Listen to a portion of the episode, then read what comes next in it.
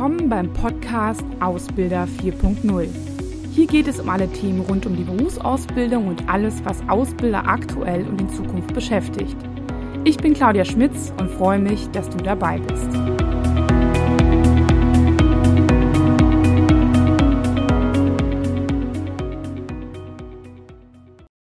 Ja, hallo und herzlich willkommen zu einem neuen Beitrag. Ähm, bei diesem Beitrag geht es darum, dass es vielleicht ein Thema ist, was uns eigentlich schon seit zwei Jahren länger begleitet in der Ausbildung, wo der ein oder andere vielleicht auch schon eine Meinung zu äh, getroffen hat oder auch schon viel ausprobiert hat. Aber ich will einfach auch noch mal für alle, die, die sich da nicht ausprobiert haben, beziehungsweise die sich auch ausprobiert haben und ähm, da doch vielleicht sich teilweise gegen entschieden haben, auch noch mal ganz klar ähm, die Vor- und Nachteile von dem Thema Online-Einstellen von Azubis ähm, darauf eingehen. Ähm, das ist ja, also ich glaube, ein paar Vor- und Nachteile liegen direkt auch auf der Hand. Da hat man ja jetzt, wie gesagt, auch Erfahrung mit gemacht. Bevor wir aber da inhaltlich drauf eingehen, möchte ich mal einmal ganz kurz ähm, mal darauf eingehen, was ist eigentlich eine gute Auswahl? Was ist ein gutes Auswahlinstrument? Ähm, der eine oder andere wird es vielleicht nicht mehr hören können, wenn er den Podcast schon länger verfolgt, weil ich da schon häufiger darauf eingegangen bin, aber immer wieder sehe, dass, sage ich mal, Auswahlverfahren einfach so ein bisschen, ja, ich sag mal, so ein Pi mal Daumen-Geschäft geworden sind. Man guckt, was könnte so passen und hm, was findet man irgendwie so nett. Und ähm, Personaler wissen, dass man sich an gewisse Gütekriterien zu halten. Es gibt einige Kriterien, die entscheiden, ob das ähm, Instrument ein gutes ist oder ein nicht so gutes. Und das jetzt zum Beispiel auch bei einem Online-Interview. Die drei wichtigsten, das sind Validität, Reliabilität und Objektivität. Und da möchte ich kurz noch mal ein, zwei Sätze zu verlieren, damit man mal so ein Gefühl bekommt, ähm, ist es eigentlich ein gutes Auswahlinstrument oder eben halt nicht. Also Validität bedeutet, übersetzt, misst es das, was es messen soll. Das heißt, ich habe gewisse Kriterien, die ich ähm, oder Anforderungen, die ich in einem Online-Interview oder einem anderen Auswahlinstrument messen möchte und ähm, setze das halt so an, dass ich diese Sachen möglichst auch herausfinde. Das heißt, wenn ich in einem Online-Interview sage, okay, ich will jemanden kennenlernen, ich will vielleicht äh, ein bisschen schauen, ähm, wie jemand ähm, vielleicht schon informiert ist über den Job, ähm, was er schon über uns weiß, ähm, wie so der erste Eindruck ist, will vielleicht aber auch nur Fragen des Bewerbers, der Bewerberin beantworten, dann würde ich sagen, dann misst es das sehr gut. Wenn ich aber sage, ich möchte irgendwie Vertriebsfähigkeiten oder handwerkliches Geschick in so einem Online-Interview ähm, messen, dann wird es halt schwierig und dann misst es natürlich nicht das, was es messen soll. Das kann man auch übrigens mit anderen Auswahlinstrumenten genauso machen. Also wenn ich in der Gruppendiskussion analytische Fähigkeiten ähm, testen will, live, dann muss die Aufgabe so gestellt sein, dass überhaupt analytische Fähigkeiten gestellt werden können. Bei Gruppendiskussionen geht es aber meistens ja um soziale Fähigkeiten. Ne? Und da muss natürlich auch die Aufgabe sehr nah das bei allen rauskitzeln können. Dann gibt es Reliabilität. Das bedeutet, Übersetzt, kommt jemand anderes, der ein anderer, ein anderer, ein anderer Assessor, wie man so schön sagt, also jemand anderes, der auch auswählt auf das gleiche Ergebnis. Das heißt, wenn du jetzt das Interview führst ähm, und dich dafür entscheidest, würde jemand anders aus deinem Team, der dich vielleicht vertritt und so weiter, würde der auch auf dieses Ergebnis kommen. Ganz spannendes Thema. So, ne? Ähm, und das dritte Thema ist das Thema Objektivität. Das heißt, würde ähm, das unter den gleichen Umständen ähm, an einem Freitagnachmittag oder an einem äh, Montagvormittag auf das gleiche Ergebnis kommen. Also bei allen dreien spielen die Rahmenbedingungen und auch der Inhalt halt, halt auch eine große Rolle. Und da kann man natürlich schauen, okay, also wenn ich jetzt Freitagnachmittag ein Online-Interview mache, dann sollte es eigentlich auch gegeben sein, dass ich das zu dem gleichen Thema am Montagvormittag auch ähm, auf das gleiche Ergebnis komme. Ähm, das ist sehr, sehr wichtig bei diesen drei Kriterien, ähm, diese drei Kriterien immer bei einer Auswahl eines Auswahlinstruments im Hinterkopf zu halten. Das als erstes. Und dann muss ich natürlich wirklich mir überlegen, was will ich eigentlich mit diesem Interview? Ne? Ähm, das muss ich mir bei jedem Auswahlinstrument überlegen. So, und wenn ich da eine Entscheidung getroffen habe, kann ich, glaube ich, sehr schnell sagen, hm, das eignet sich oder eignet sich nicht. Grundsätzlich gibt es aber natürlich auch noch ein paar Vor- und Nachteile, die hier genannt werden sollten. Ähm, also Vorteil ist auf jeden Fall der zeitliche Faktor. Ne? Also ich kann sehr, sehr schnell innerhalb von wenigen Tagen ein Interview einberufen. Also da sind wir mittlerweile ja alle sehr fix, mal so eine Besprechung einzustellen. Ähm, das kann ich gut machen. Da gibt es keine Reisezeit oder irgendwie große Abstimmung. Wenn jemand nicht kann, ja gut, dann nehmen wir einen anderen Termin so. Ähm, also das kommt natürlich auch dem, ich sag mal so, der Person ein bisschen zugute. Ähm, Gerade die jungen Leute erwarten natürlich auch eine schnelle Reaktion. Eigentlich wir alle mittlerweile, aber vor allem die Jüngeren. Das heißt, da spielt mir das natürlich in die Karten, dass ich sehr schnell schon mal ein erstes Kennenlernen oder einen ersten Termin machen kann. Je nachdem, was ich für eine Branche vertrete oder was ich für, ähm, ja, vielleicht für ein Unternehmen auch bin, ähm, zahlt es auch auf mein Image ein. Ne? Also bei gewissen Unternehmen würde man das einfach jetzt erwarten, dass jemand ähm, ein Online-Interview macht und nicht jemanden irgendwie äh, zum persönlichen Gespräch für das erste Gespräch kommen lässt. Ähm, auch das schon bei, den, bei der Berufsausbildung oder dem dualen Studium.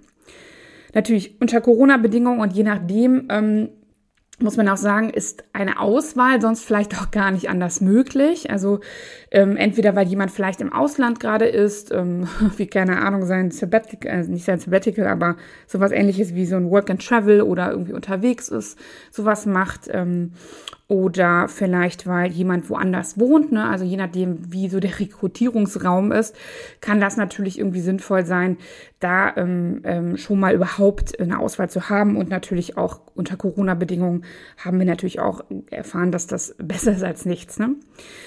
Ähm, was wir auch haben, ist natürlich, dass es gegebenenfalls ungezwungener ist. Also es ist natürlich was anderes, ob jemand sich in Schale wirft und dann ähm, zu dir fährt und dann da empfangen, da durch muss und so weiter. Ähm, und vielleicht äh, ja ähm, auch äh, sich diese ganze Umgebung nicht kennt oder aber in seinem Jugendzimmer oder äh, in seiner Wohnung sitzt und ähm, ja vielleicht im, im ganz normalen Pulli oder T-Shirt dieses Interview machen kann. Ähm, das hilft natürlich, um jemanden auch ein bisschen die Nervosität zu nehmen und auch mitzubekommen, was passiert da oder was, ähm, ja, wie tickt jemand, ne? Also eher in so einer natürlichen Umgebung.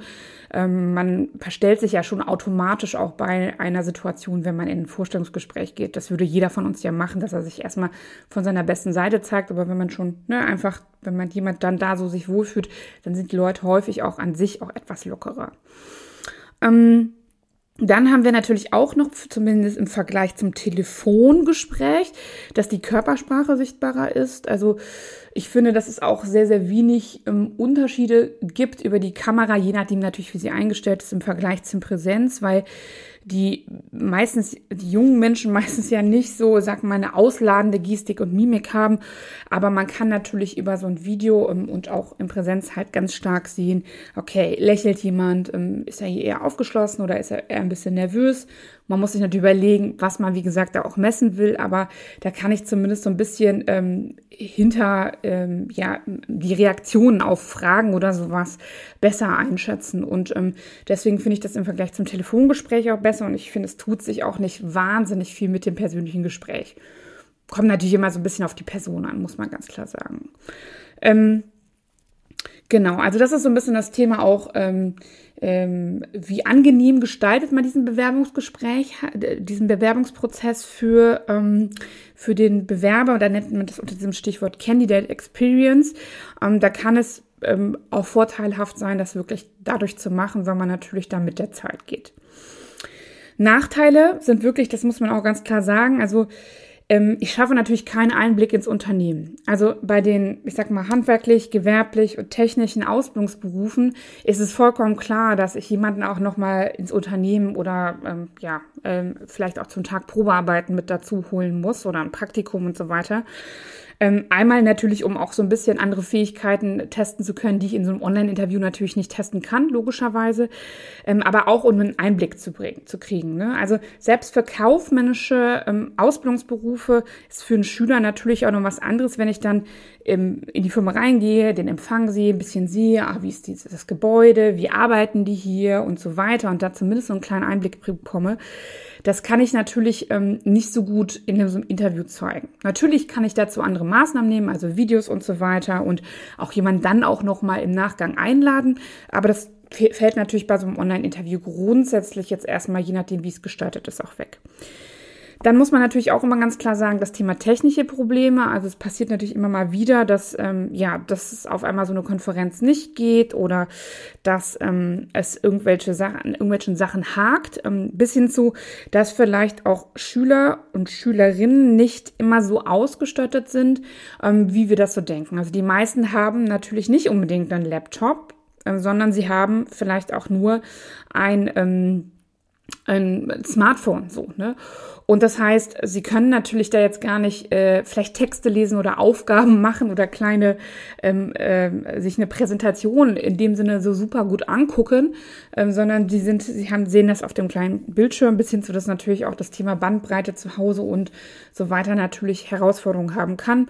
Gerade wenn sie vielleicht in der Schule jetzt dann nicht diesen typischen Online-Unterricht hatten, wo man sagt, ja gut, da hat jeder dann einen Laptop oder ein iPad und kann ähm, kann dem dann so einfach folgen. Ne? Das muss man ein bisschen im Hinterkopf haben. Da eignet sich aber auch vorher vielleicht mal so einen technischen Test zu machen, so, ne? Also wirklich nur zu sagen, so, wir treffen uns jetzt nicht zum Kennenlernen, sondern wir gucken einfach, ob du dich hier einloggen kannst, so, ne? Ähm, genau, das ähm, hilft dann auf jeden Fall schon mal. Und Je nach Ausbildungsberuf kann es natürlich auch eine Hürde sein. Das muss man ganz klar sagen. Also wenn ich jetzt, ähm, wenn ich jetzt so an ähm, gewerbliche Auszubildende denke vielleicht und auch an handwerkliche äh, Berufsfelder, dann würde ich mich vielleicht auch fragen, so wenn ich vom Typ her jetzt nicht jemand bin, der immer, der immer das, das neueste Handy hat und der um, irgendwie auch sich darauf freut, digital zu arbeiten und so weiter, und vielleicht einen ganz ähm, ja einfachen handwerklichen Beruf macht, ähm, dann ähm, als Beispiel jetzt irgendwie, kann ich denke jetzt mal gerade an Metzger, Metzgerin oder Kfz-Mechatroniker, da kann man schon vielleicht auf die Idee kommen, dass jemand sagt, hä, das, da, nee, das ist mir aber jetzt ein bisschen zu modern oder zu spooky oder das ist irgendwie, was erwarten denn von mir dann in der Ausbildung? Und das kann dann gegebenenfalls auch eine Hürde sein. Also deswegen es ist eine gute Möglichkeit für die Vorauswahl und ich würde es vor allem fürs erste Kennenlernen nutzen. Mhm. Aber es ist wirklich abhängig vom Arbeitsfeld. Ne? Also bei kaufmännischen Berufen würde ich sogar sagen, dass es vielleicht fast ein Muss ist. Ähm, aber bei anderen Berufen würde ich das dann schon auch immer mal wieder abwägen, was will ich damit eigentlich ähm, erreichen, so, ne? Wozu dient es eigentlich so? Ne? Abschließend noch ein kleiner Tipp, den ich mitgeben will. Und zwar ähm, im Sinne dieses Thema Online-Interviews wird auch immer wieder darüber diskutiert, ähm, ob, sage ich mal, typische Videobewerbungen vielleicht auch eine Möglichkeit sein könnten. So, ne? Also wenn man schon online so ein Interview macht, kann, könnt ihr nicht vorher irgendwie ähm, in, sich per Video bewerben. Davon möchte ich sehr, sehr stark abraten, wenn man nicht gerade eine Marketingagentur ist oder sagt, jemand muss sich zum Beispiel stark verkaufen können und so weiter. Also da sind wir auch wieder bei dem, misst es das, was es messen soll. Weil viele junge Menschen, nur weil sie Videos konsumieren, heißt nicht, dass sie sie produzieren und dass sie sich trauen. Also wenn man über das Thema Selbstbewusstsein und Selbstwertgefühl spricht, viele haben natürlich wirklich ein gutes Selbstbewusstsein, aber nicht immer so ein Selbstwertgefühl und die wissen natürlich auch nicht, was passiert mit diesem Video. Die sind ja auch damit groß geworden, dass so Videos vielleicht auch mal nicht immer in so gute Hände geraten oder dass Inhalte von ihnen geteilt worden sind. Das heißt, ich würde da stark von abraten, bei zumindest bei den Ausbildungsberufen, über die wir jetzt hier immer so ständig sprechen, ähm, wenn nicht jemand sich irgendwie verkaufen muss oder sowas. Ne? Das möchte ich auch ganz klar sagen. Ne? Aber ansonsten würde ich von diesem Thema Videobewerbung dann doch ähm, ja zumindest für einen Ausbildungsberuf erstmal ähm, abraten. Genau. Ja, ich hoffe, das hilft so ein bisschen bei der Entscheidung und vielleicht auch jetzt bei der Kreation und Zusammenstellung des Auswahlprozesses, der ja jetzt wahrscheinlich bei den meisten wieder ansteht. Ähm, genau, und äh, wünsche viel Erfolg dabei, viel Erfolg beim Umsetzen sage bis bald. Mach's gut. Ciao.